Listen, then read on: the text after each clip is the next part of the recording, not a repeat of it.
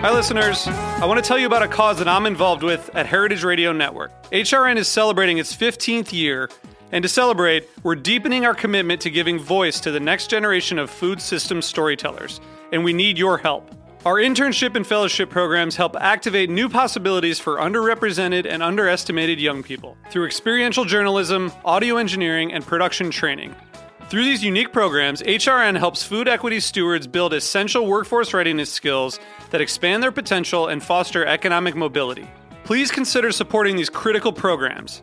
And with a minimum donation, you can be entered to win a dinner for two at an amazing restaurant in one of eight cities and tickets to a concert at a great venue in one of those cities.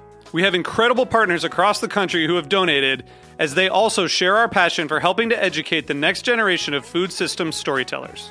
Check out heritageradionetwork.org slash 15 to donate and enter to win today. That's heritageradionetwork.org slash 15 to donate and enter to win today.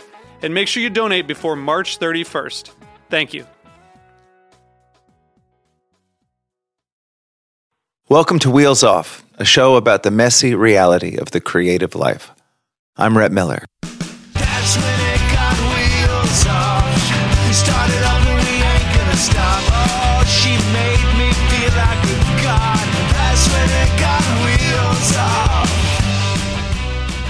Hey, it's Rhett. You may not know this, but I'm a big fan of the movie This Is Spinal Tap, the mockumentary film that chronicles an over the hill rock band on a tour from hell. Sounds familiar? I mean, everything that can go wrong does in Spinal Tap, and the disasters that happen are so familiar to most working musicians that honestly, I don't know whether to laugh or cry when I watch it. It's hilariously sad or sadly hilarious. I'm not sure which. Anyway, there's a great new podcast that I want to share with you guys today.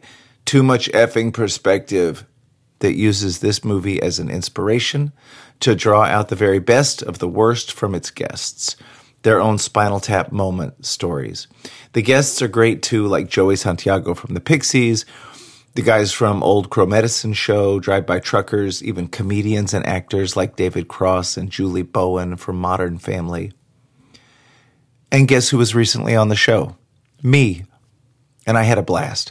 I got to talk about the time I was recording with Waylon Jennings and he was saying a word in my song wrong. And I had to like go and correct him. I've been dining out on that story for years, but I really dig into it on this podcast. That was a rough one. Uh, or the time I accidentally insulted Dave Foley, a member of one of my favorite comedy groups, Kids in the Hall, the world's nicest guy, Dave Foley. Or about the time a record label flew us all the way out to LA to supposedly court us, but it was quickly obvious they didn't even like our music. You know, stuff that wasn't too funny when it happened, but is kind of hysterical looking back.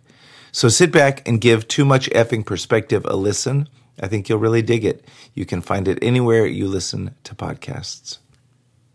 Let me just go big picture for a second. Spinal Tap as a cultural reference within my band and probably I think within most bands, especially of the old 97's vintage. It's not just one of the references, it is the reference to the point where I think it was like 96, we had to make a band rule barring Spinal Tap references because every moment of every day was a Spinal Tap reference. It's more surprising when it isn't a Spinal Tap moment.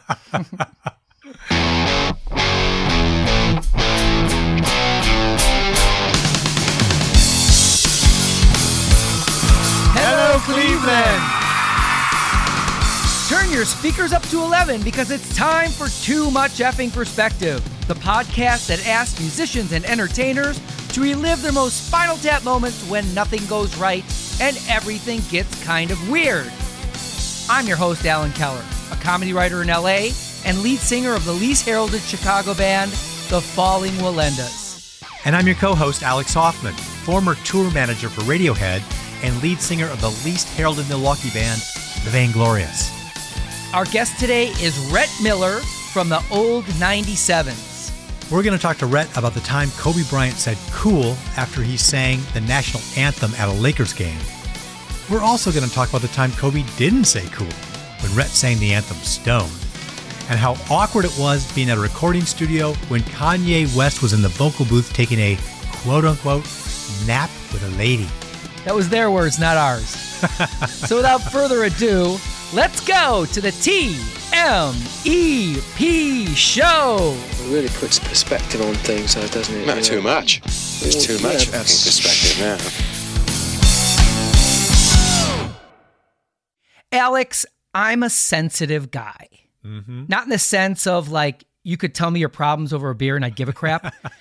I'm sensitive in that I feel easily slighted. Like if I send a text and I see it was read, but then there's no immediate response, I feel hurt. Oh. Or if my oldest daughter doesn't have my music on any of her playlists, I feel mm-hmm. hurt.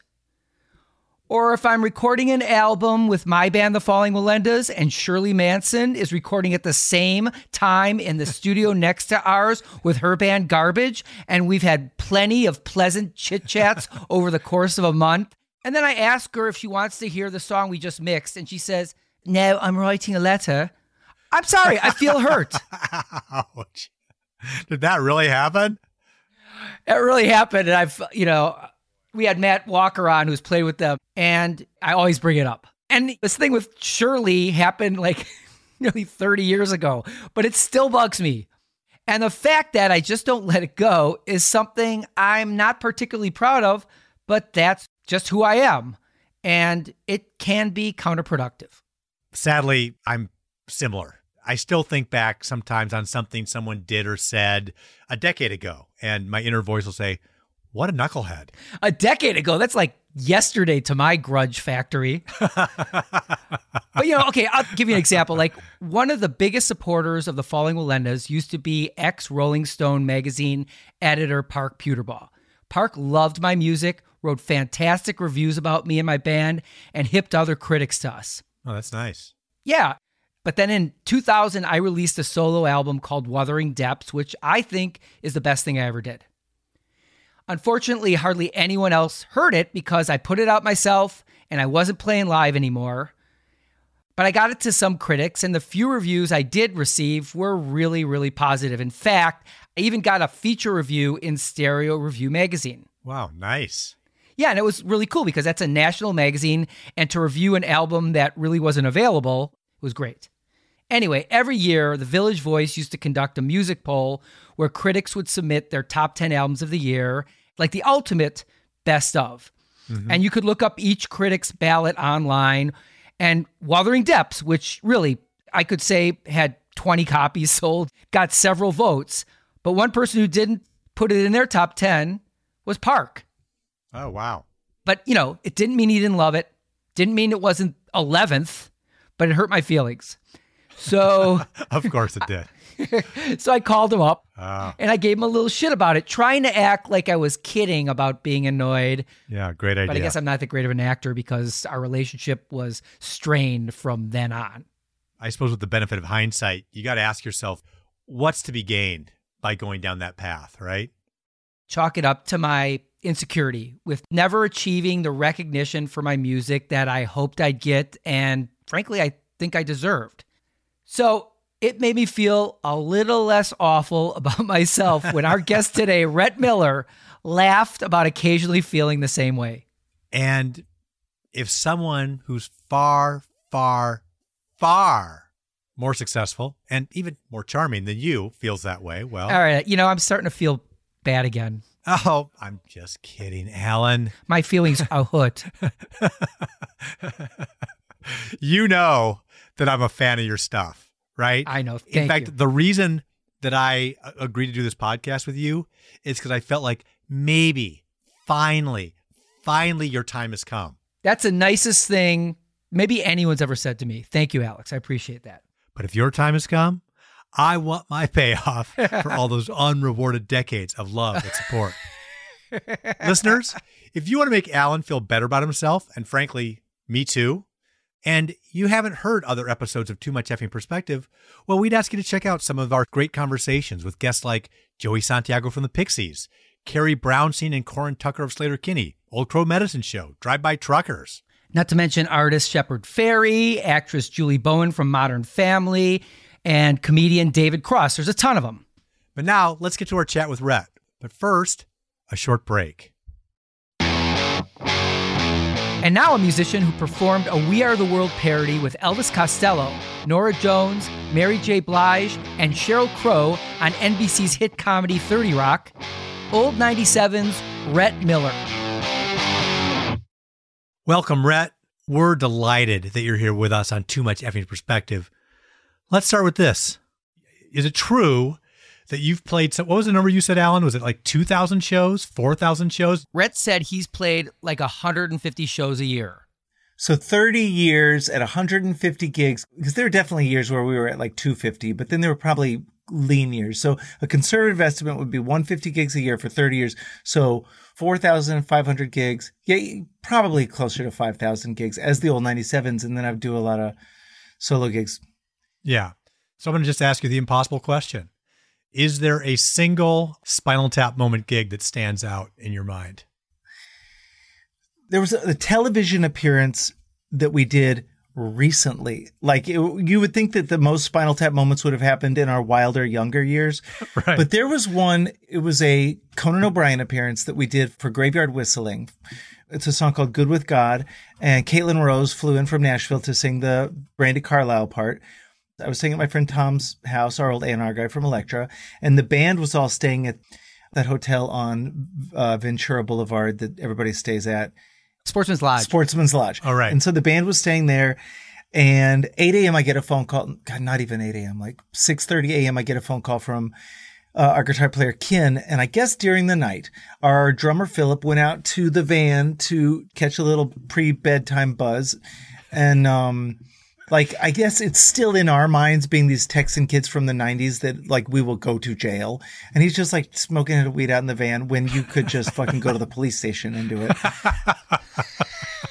and so he gets out of the van. God, I don't know if this is public consumption. Whatever, it's fine. His kids are in college now. And um, he goes out to the van and he blacks out like a low blood sugar thing. Oh, no. And yeah, he falls forward and he hits his face on an embankment and passes out bleeding in the parking lot for like half an hour, gets up covered in blood, goes into the Sportsman's Lodge lobby where the front desk attendant is like, You are going to the hospital, sir. Oh, no. So they call our tour manager and our guitar player and they all go down to the emergency room. Our drummer is in ICU. It's bad. He cracked his skull. He's fine now, so we can all laugh about it. But at the time, it was. Wait a minute. Sorry. I'm sorry. Skull, like skull fracture, literally? Yeah, You, you, yeah. Are you saying? Wow. Yeah. Okay. But so that morning, I called Mark Stepro, this friend of mine who's a great drummer in LA. Stepro's like, "I'll- I'm on my way to the studios right now. We all played together for the first time at 10 a.m. during sound check. At noon, the director came by and listened to us play it, and Mark killed it, and Caitlin Rose sounded great. The band was all freaked out because we're worried about Philip, but we make it through the director run through, and then as we finish, the guitar player Ken goes, I need to have a band meeting right now in the green room. Murray, the bass player, and me and Ken go into the green room, close the door, and he locks it, which is very weird. And then he turns around and he goes, Guys, I'm freaking out. I'm tripping balls. I accidentally ate. He goes, I was really tired and I was packing up Philip's stuff to get out of the hotel room, and he had these espresso beans. And I was like, well, I'm hungry. They're chocolate. They're espresso. They'll wake me up. It'll be great. He's like, I ate three or four of them. and Ken, our guitar player, is not a big stoner. And he's like, I don't know if I can do this, guys. I am starting to see colors and hear shapes. And we still had like three hours before the taping. So I sent him to our friend's house and I said, You're going to take a nap, then you're going to take a shower, and you're going to come back here with a full reset, and you're going to do great. Everything's going to be fine. So Ken went back, he took a nap, took a shower, came back right before we went on. He walked in, just eyes like saucers. We did the song for the taping. It was great. And you can see it now, uh, although I think the Conan people have taken down all the old archives, but you could see it on the tape. When Conan walks over, like he always does, he walks straight to the guitar player, always, because he's a guitar player. And he walks straight to Ken with his arm outstretched to say, Great job. I love your guitar. And Ken turns away from Conan right as he gets to Ken and he sticks his arms up in the air like Rocky at the end of the movie. And he's like, Yes! Cause he didn't screw it up. He made it through the whole song, even though he was still tripping balls. But, um, yeah. And we're old. I mean, this is a man who at that point was in his fifties. So yeah, it's a little That's sad. embarrassing. It's a, Thank you for telling that story. that is one of the best.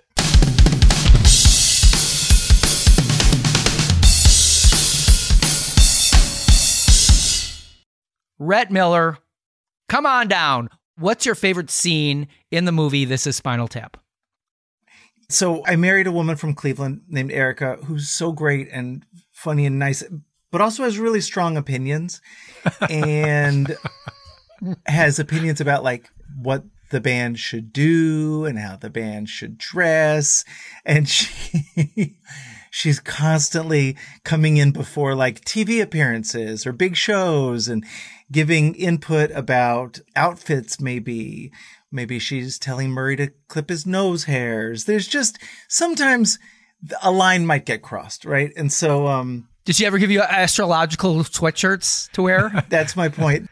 They started calling her Janine in the band and so um I had to explain to her that that's not a negative thing that's just a reference but so um my favorite scene in Spinal Tap is in the lobby of the hotel and they run into the much more successful band that's playing the Enormo Dome, Duke Fame. Duke Fame, and they uh, got to go sit over here and wait for the limousine. It's just, there's something about being in a band that is built on envy and that feeling of competition. And sometimes it's really healthy and loving, and sometimes it's just poisonous. And so when you can uh, turn that into comedy like they do in that scene, then I think that's sweet and good. But God, I've felt that way so many times. Like, why do these no talent assholes get to go play the Enormo Dome?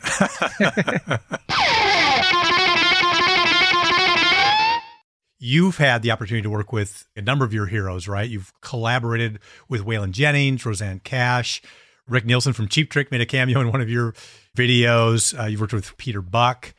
Have you had anything that you would kind of characterize as a Spinal Tap moment working with any of those folks? Man, uh, let me just go big picture for a second. Spinal Tap as a cultural reference within my band and probably I think within most bands, especially of the old 97s vintage. It's not just one of the references. It is the reference to the point where I think it was like 96. We had to make a band rule barring Spinal Tap references because every moment of every day was a Spinal Tap reference.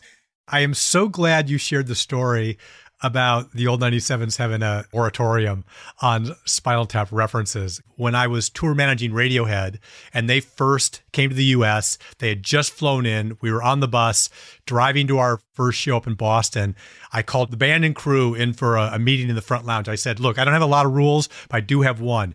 Do not quote Spinal Tap. We don't want our tour to turn into it. And they're like, yeah, yeah, yeah, yeah. That sounds like a good policy. It's more surprising when it isn't a Spinal Tap moment. like, for instance, when Waylon Jennings winds up being like this really sweet, down to earth dad who's super generous and wants to tell stories. He told the story of uh, putting Buddy Holly on an airplane, the airplane, on Buddy Holly's final trip. And they had flipped a coin to see who would get to ride on the airplane versus the bus. And Buddy Holly won, quote unquote, and got to ride hmm. on the airplane. And Waylon, as a joke, the last thing he ever said to him was, I hope your old damn old plane crashes. Oh my goodness. Yeah, I know he told that story a million times because I'd, I'd heard it, you know, in a, a bunch of places. But when he told us that story during the lunch break, he still got tears in his eyes. And it was still this just incredibly human moment. You know, it's your heroes are still people, and that's for better or worse, obviously. Can I give you our expansive view on what a Spinal Tap moment is? Yeah. Because that's a great story. But basically, it's things that weren't funny when they happened, but are funny in retrospect. Well, with the Waylon Jennings thing, there was a really tense moment in the recording studio with Waylon where he kept mispronouncing a word and he was doing one of a song that I had written and I was 25 and um and he kept mispronouncing the word elixir and finally like after however many takes they're like he's not going to get this is he and they all look at me I'm the youngest person there I'm like fuck I got to go in and sit down with Waylon Jennings and so I, I went in and I sat down cross-legged on the floor. He was sitting in a folding chair. And I looked up at him. I said, Mr. Jennings, this is incredible. You sound so great, but you keep mispronouncing this word elixir. And he said, well, what the hell's an elixir? And I said, it's like an old timey drug. And he's like, oh, you think I'd know that? Like, I know exactly. He's like, "What am I saying?" And I'm like, "You keep saying Excelsior, which is a whole other thing." And he goes, "All right, all right, I'll get it." So he did it again and said Excelsior. And I, like, I had to go back in and sit on the floor. And he goes, "I did it again, didn't I?" And um, I said, "Yeah." I said, "You know what? What if we just forget about the word elixir? What if you just imagine that there's two women who love each other very much, and one of them is named Annie, and you just say Annie licks her." he looked at me weird and I thought for a second, oh no, he's gonna like get upset. And he goes, You're sick. I like it. and he fucking nailed it on the next take and it was perfect. But So I have a similar story. I am friends with Peter Buffett, who's Warren Buffett's son. damn. And like his ex wife was the manager of my band, Women's Liberace. And I was living with Peter in Milwaukee. And this was the night before the 92 election. Bill Clinton was making a whistle stop through Wisconsin. And he comes to the mansion to film his last commercial. And at that time, he's like talking like this. He can't even talk. Then he goes on camera to film the commercial and he's perfect. You know, he's crystal clear. But right afterwards, he's back to this. So he goes up to everybody at the end of the night to shake their hand, and all the press is there. And he comes up to me, and I said, That was a Brian Piccolo performance, sir. And so, if you don't know, Brian Piccolo was a Chicago Bear football player. He died of cancer. There's a movie made about his life called Brian's Song, which is about how brave this guy was. So, I'm basically saying to Clinton, man, that was really courageous, right? But he's looking at me like he doesn't know what I said or what I meant. And I'm Oh, just God. stuck there with him shaking my hand for what feels like an hour, two hours, three hours. And just as I'd given up hope that this was going to turn into a cool moment, he says, Well, I hope it turns out better than that. Yeah. I mean, he bailed me out, just like Waylon bailed you out. That's the thing. I mean, that's what you want from your heroes, right? You want them to be generous people that get it. Yeah.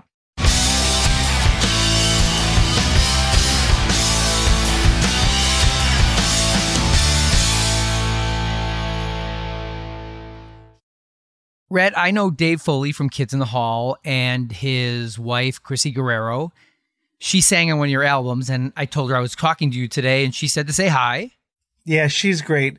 It's funny when you asked me about a Spinal Tap moment. I've gotten to know Dave over the years some, but the first time I met him, I did such a stupid thing where I've never forgotten it. I don't know if you guys are like this, but for my whole life, there's like a handful of things that I've said where I'll like wake up in the middle of the night and go, I can't believe I said that to Dave Foley. and it was the late 90s. We're both on Letterman. It was during a summer break from NewsRadio. And I'm a huge Kids in the Hall fan. Like we reference Kids in the Hall in the opening line of the single off the most recent old 97s album. And so I asked if I could meet him. We were on the stairwell, I remember in the Ed Sullivan Theater, and I was nervous.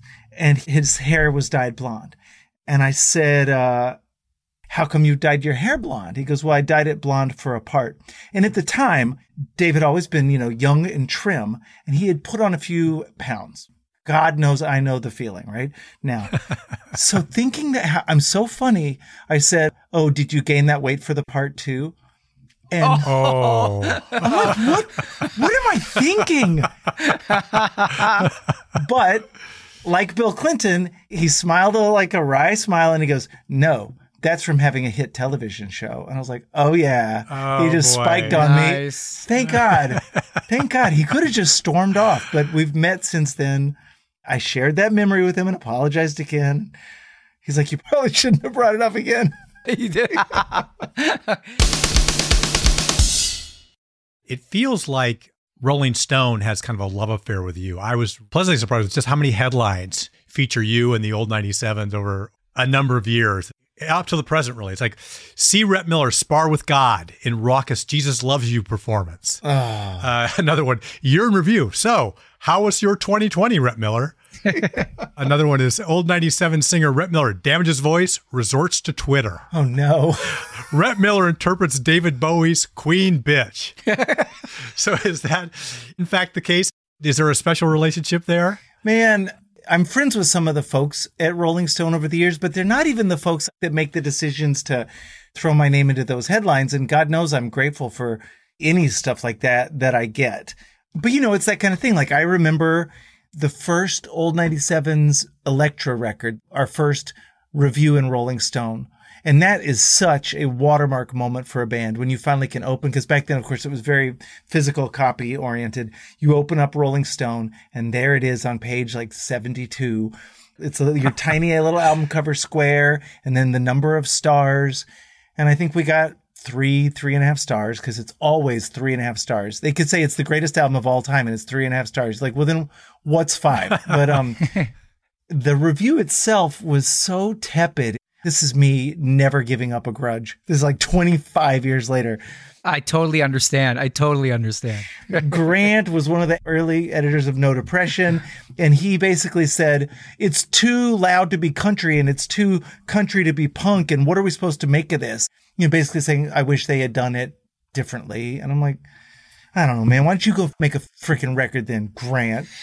It was so disappointing. So right. It is one of those like, what what have you ever done? all, all the love they've given me, and all I can think about is 25 year old album review. It was lukewarm. Yeah.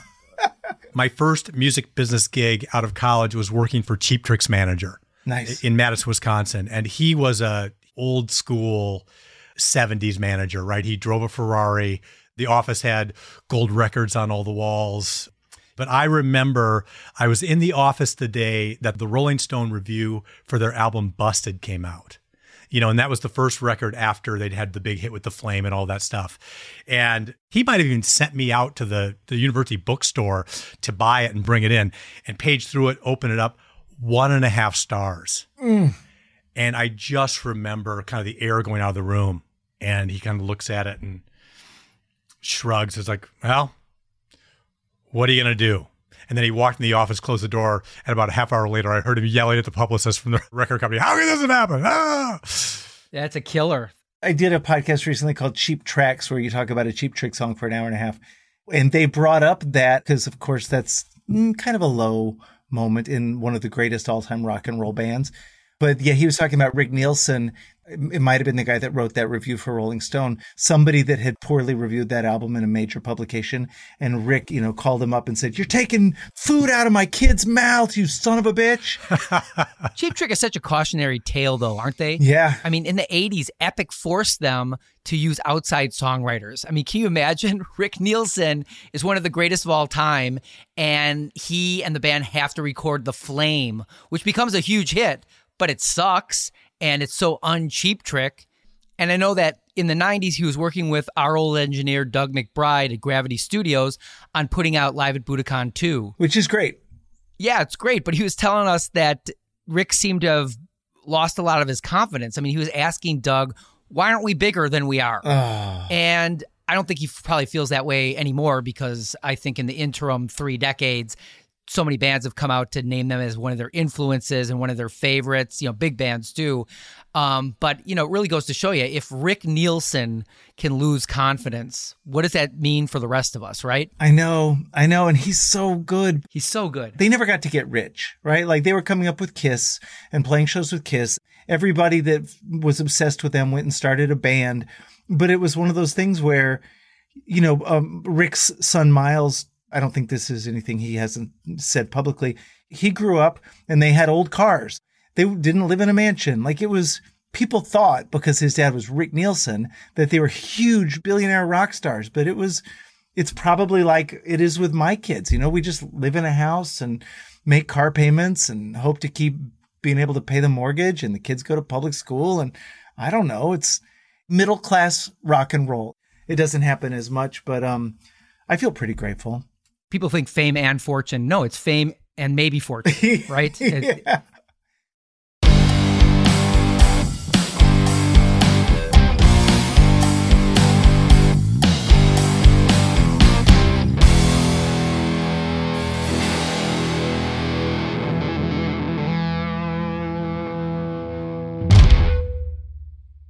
Hey, listeners, you get to decide for yourselves if there's a reason Allen and I are unheralded musicians.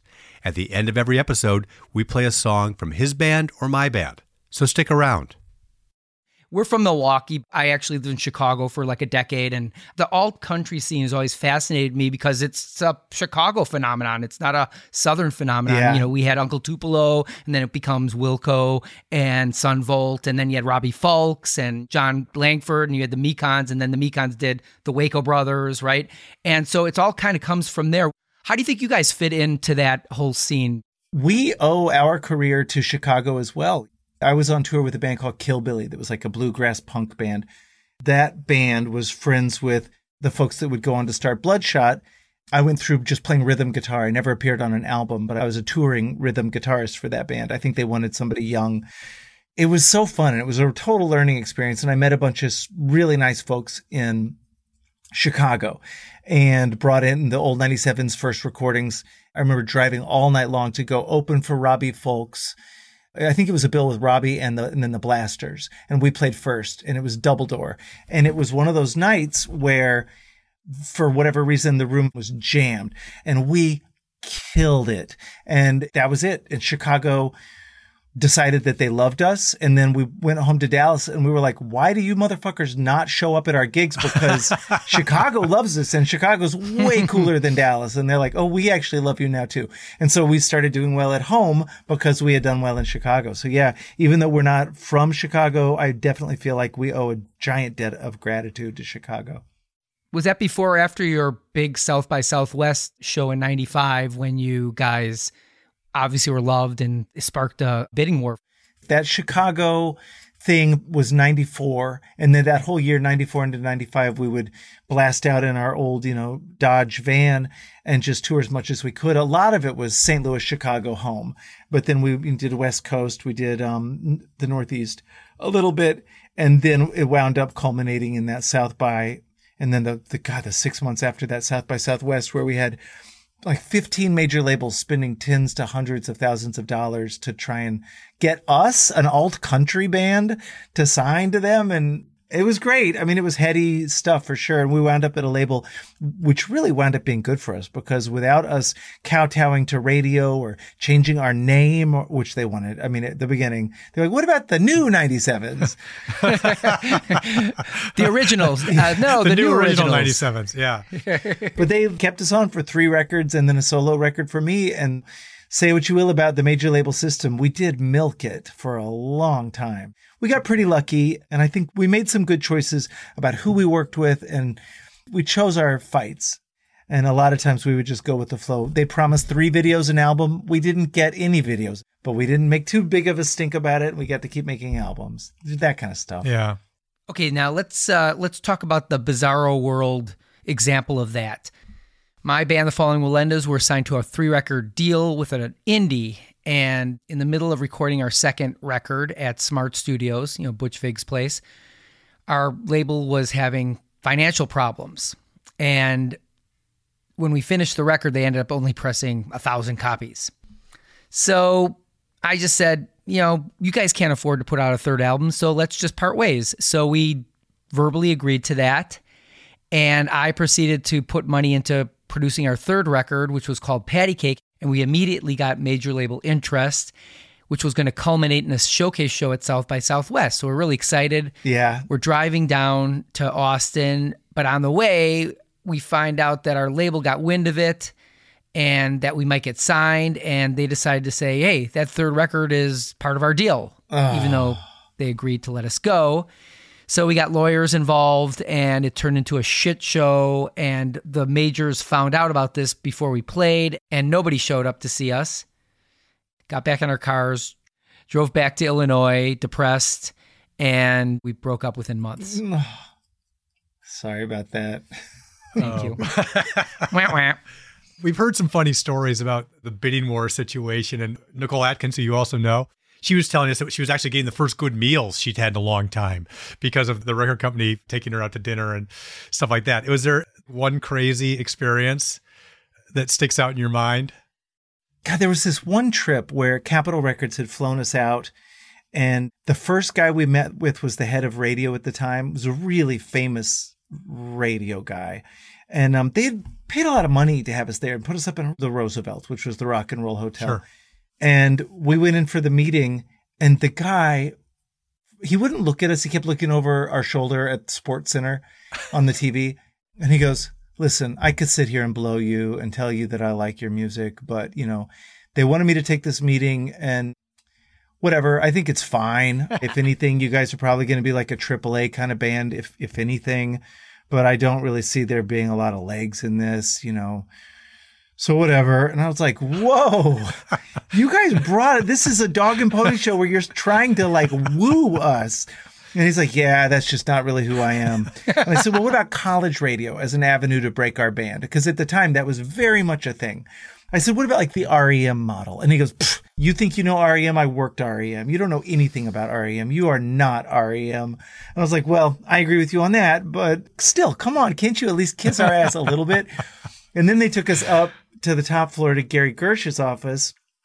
And um, I don't think I'm burning any bridges here because I don't think Gersh is like banging down my door. and his assistant brought us in to his office, and there was a little circle of chairs. But Gary was at his desk with his back to us on the phone, and he didn't turn around or wave or like, "Give me one minute," none of that. Uh, he just kept his back to us, and the assistant gestures at the chairs. And Mur- Murry goes to sit down at one of the chairs, and the assistant goes, "That's Mr. Gersh's chair." And we're like, "Oh God, okay." The whole meeting was like he never once at oh, whatever. This is just also nitpicky. He just kept showing us music videos. Like, you see that? This is the new Mazzy Star video. I told him that's the single. That's going to be a hit. To his credit, it was a hit. See, that's the new Radiohead single. You know what? I told them that's going to be a hit.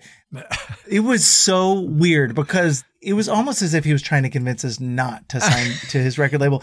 Whereas in the meantime, Elektra Records, who we wound up signing with, snuck in and hired a bunch of limousines to come to the hotel that Capitol had put us up at. And then they were like, Hey guys, come down to the front. And they drove us to Dodger Stadium and they took us down onto the field for batting practice. And then the head of West Coast Elektra looked at me and he goes, you're off book on the national anthem, right? And I'm like, whoa, whoa. that's a hard song. That's a bro." hard song. He's like, I know.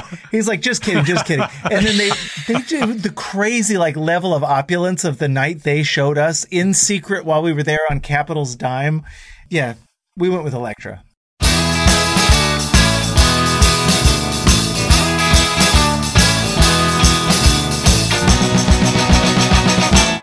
So did you end up singing the Star Spangled Banner? Because that's like the patriotic dream on. It's so hard to sing, right? It's like oh, only a few people so can sing hard. that. Yeah, it is.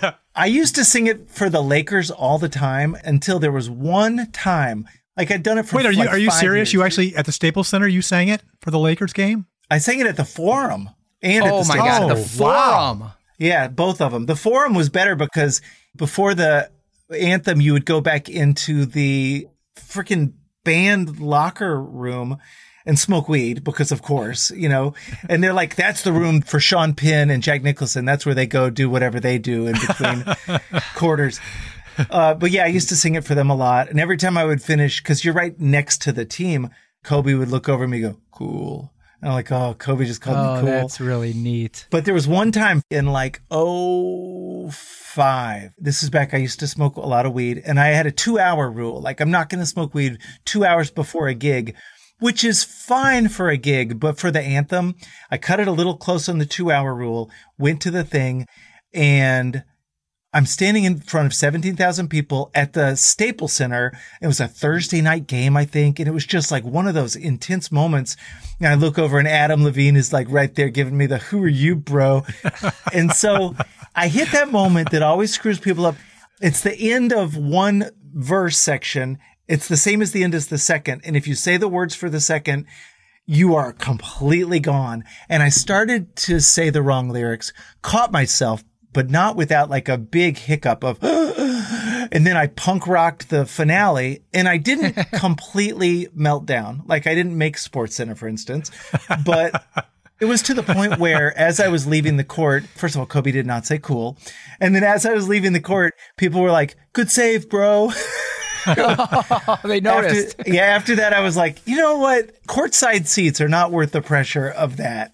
Oh, ah, oh, but you got That's courtside seats. every time you sing the anthem for the Lakers, you're courtside. It was great. That's pretty fun. Allen, you ought to get on that list. I know. Speaking of Dream On, I remember I went with a younger friend to live karaoke, and I thought, okay, I'm gonna blow these guys away. I'm gonna sing Dream On, Oh, bro. And I'm like, oh, that's right. The end goes up like 15 oct- 15 octaves. And I blew it. It was so embarrassing. And then, so I started like twirling the mic like Roger Daltrey to, as a diversion.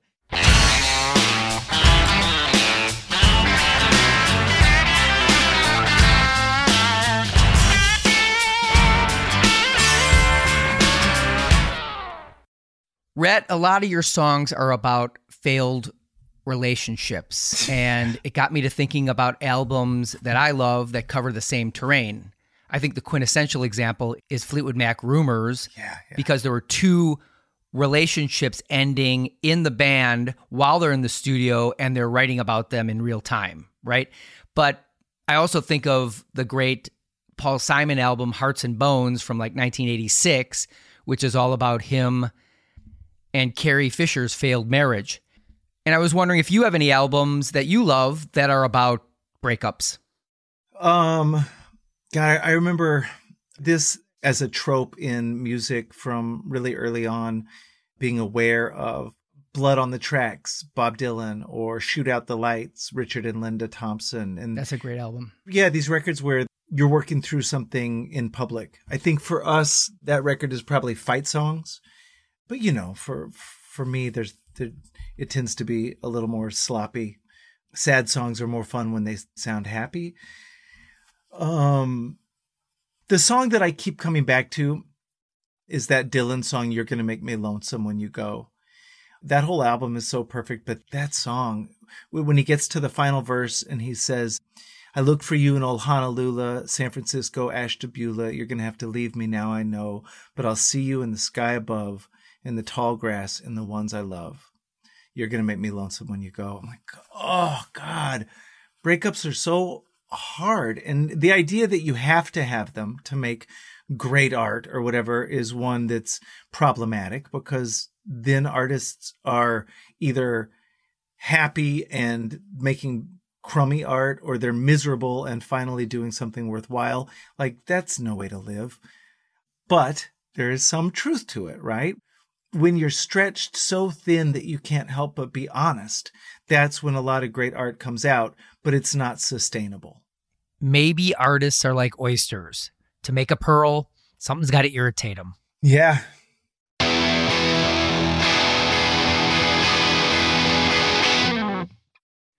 Back in 2002, you worked on your solo album Instigator with one of my favorite producers, Jon Brion, who's worked with Fiona Apple and Aimee Mann, et cetera, et cetera. How was that? I mean, he's a pretty idiosyncratic guy. Man, he's so brilliant. And it's funny, he is idiosyncratic in a lot of ways, but he's also like one of us. Like, okay, he's a genius and he can do things that nobody else can do. Jon will like go and buy pianos and then he'll like have to rent these warehouse spaces to store all the pianos he's bought. And he's got like a hundred pianos. What are you going to do with them? When we made the instigator, he gave me a piano that I've still got in my house. And I'm like, okay, thank you. but working with him was pretty incredible. It was still, you know, the old budgets and the old ways of doing things. So we spent four months locked out at NRG and it was just so fun, man. Just the list of drummers was incredible. Jim Keltner played on the record. Wow. And then just spending the day listening to his stories. But we would spend whole days where Jon would be trying to find a guitar tone for a solo. And that would be the whole day. and now when I'm making records, like in one day, you want to get three songs completed. And back then we're like finding a guitar tone is the whole day. It's a different world. I met Jon once. I remember I was at Sunset Sound Studios to see Brian Wilson record because Wow. basically half of my band left me to become Brian Wilson's band. Wow. And so I went there once. Disney found a, an unfinished Gershwin song and had Brian finish it. And my friend is also one of the co-writers. So it's Wilson Gershwin, my friend's name. Wow. So I went to Sunset Sound just to hang out and watch them record. And Jon Brion was there. And I can't explain this. This is almost like your story with Dave Foley, but he's in there and he's got like this, um, I don't know, he looked breezy. Let me just say he looked breezy. And I was introduced by someone. I said, Jon, this is Allen, Allen Jon. And I said, You look like the male Mary Poppins. and, and he was like, Okay. Thank you. Thank- oh my God, you're reminding me of a Jon Brion Spinal Tap moment where he was in the studio making a record for Kanye, early Kanye. And he called and he goes, Hey man, you want to come by the studio today? I think it was Cello. Kanye's out. And I said, Oh man, that sounds cool. He's like, It's super chill. It's fun. You'll be able to hear some of what we're working on. And it's really cool. So, like an hour later, I pull up and he's in there with Tom Biller, his engineer, and it's just the two of them. And the lights are really low and the vibe is really weird and nobody's talking and it's not fun at all. And I'm like, well, you know, what's going on? You said this would be fun. And he's like, actually, Kanye's here right now. And I look around and it's the B room and it's small and there's nobody there. And I'm like, okay, where? And they go, well, he's in the vocal booth taking a nap with a lady. And I'm like, oh, They're like, yeah, he was out on the street and he saw a girl walk by that he thought was hot. So he said, hey, you want to come in and hear some tracks? And so we played him a song. And now, like 10 minutes later, they're in the vocal booth together. I'm like, oh my God, I'm doing this wrong. Oh my goodness. I've never stopped laughing about that phrase. He's in the vocal booth taking a nap with a lady. that is awesome.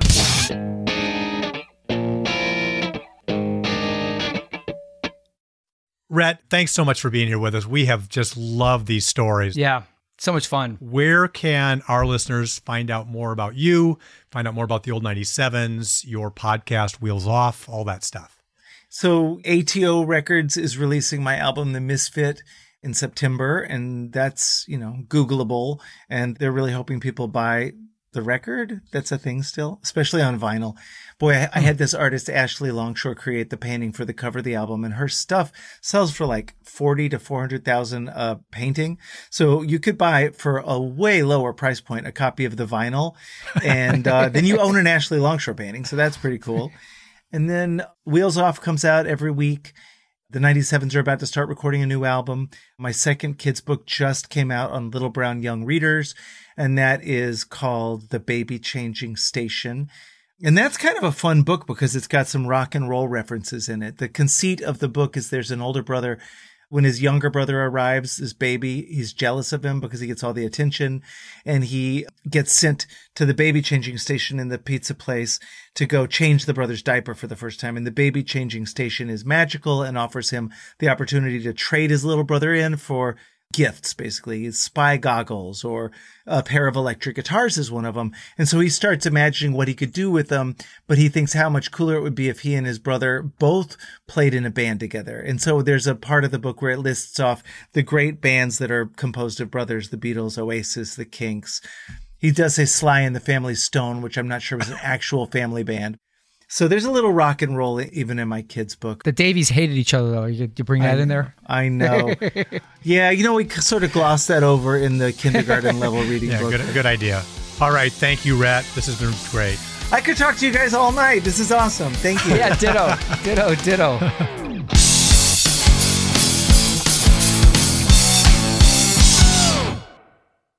Alex, we were talking about how the music business is not for the thin skinned. Yep. I mean, if a guy like Rhett, with all his success, can still smart over a review from a quarter century ago, that just shows you how tough it can be.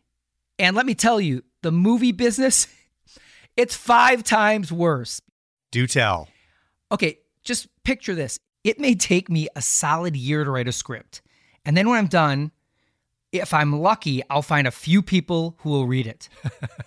if I get around a bad feedback, it's over. It goes to the bottom of my drawer and I have to start on a new script. That's it. Mm. I mean, I have screenplays that maybe two people have read, and then when they read it, they can be harsh, like shit sandwich harsh. okay, I'm gonna just quote an honest to God. This is from a screenplay I wrote called I don't even remember, remember what it's called. I kind of repressed it already, but this is what they wrote. The dialogue feels overwhelming at times, along with a large amount of the jokes not landing, so it only hurts more being pelted with a consistent number of repetitive duds. Oh my goodness. Yes. That's brutal. That's brutal. But it makes me feel a little less bad about the feedback I give you on the scripts you write for this show. so you know I'm used to it. so you have to be tough and you have to have faith in your abilities because one success can be like a neosporin to all the bad ones. Well, right. There are people that are legendary, like John Legend, who talked about all the times he got turned down before he finally got a record deal. And he was actually working with Kanye West from very early in his career. So it's just like even when you have wind in your sails, it still can be an onslaught of rejection before the right thing comes along. So yeah, you got to believe in yourself. You're absolutely right. You know, there's an entire exhibit in the Rock and Roll Hall of Fame of U2's rejections. Is that right? Yeah, it's really cool. But to be honest, I've had a really tough, I would say, three, four years of getting my stuff through. But last week, I finally had a win. I just found out one of my scripts was selected by the Midnight Oil Collective out of Yale to be developed and funded. So, you know what? After all this crap I've gone through, I think I might be shooting a movie next year. That is very cool. Are you sure you actually want to jinx it by mentioning it right now on the show? Too late. I have a theory on that. I believe in taking advantage of it. Good news when you got it. And since most things fall apart, if I get good news, I'm spitting it out within seconds. I assume you'll be keeping us, our listeners, and everyone else posted on how this goes. Trust me, you won't get me to shut up about it. Oh, great.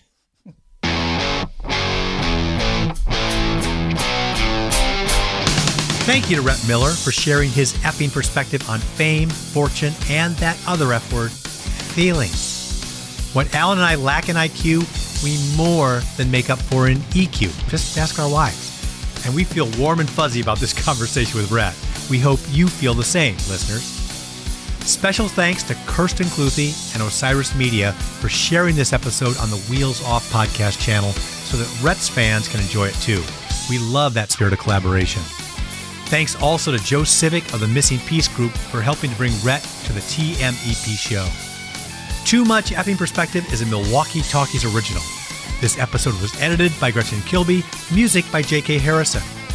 Please follow us on Podcast Addict, Pocket Cast, Castbox, Overcast, Stitcher, or wherever you listen. Follow us on Instagram, Facebook, and Twitter at TMEP Show, and join our mailing list on our website. That's tmepshow.com. Although it would be as great as having armadillos in our trousers, this podcast is not affiliated with This Is Spinal Tap, and no person or entity connected with the film has sponsored or endorsed its content. This podcast is not affiliated, sponsored, or licensed by Authorized Spinal Tap LLC or Century of Progress Productions. This is Alex Hofmann. We talked about how you got to believe in yourself and your creative powers. And even when the naysayers are telling you no, you say yes. It reminded me of this song called The Shark and the Goldfish from my band, The Vainglorious. On behalf of Allen Keller and me, thanks for listening. See you next time on Too Much Effing Perspective. Out here, everybody is the competition. Out here, everybody's going for a bigger piece of the pie. Out here, everybody's doing big wishing. Uh huh. And if I fail to succeed, well, at least I'll have tried. Odie, odie, odie,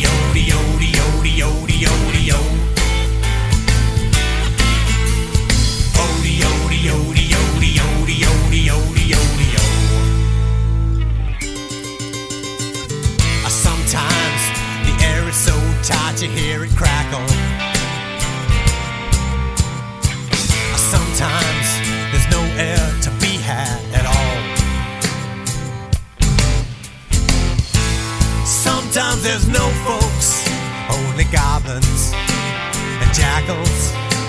The folks are on the road, they're heading out before the evening falls. Odie, odie, odie, odie,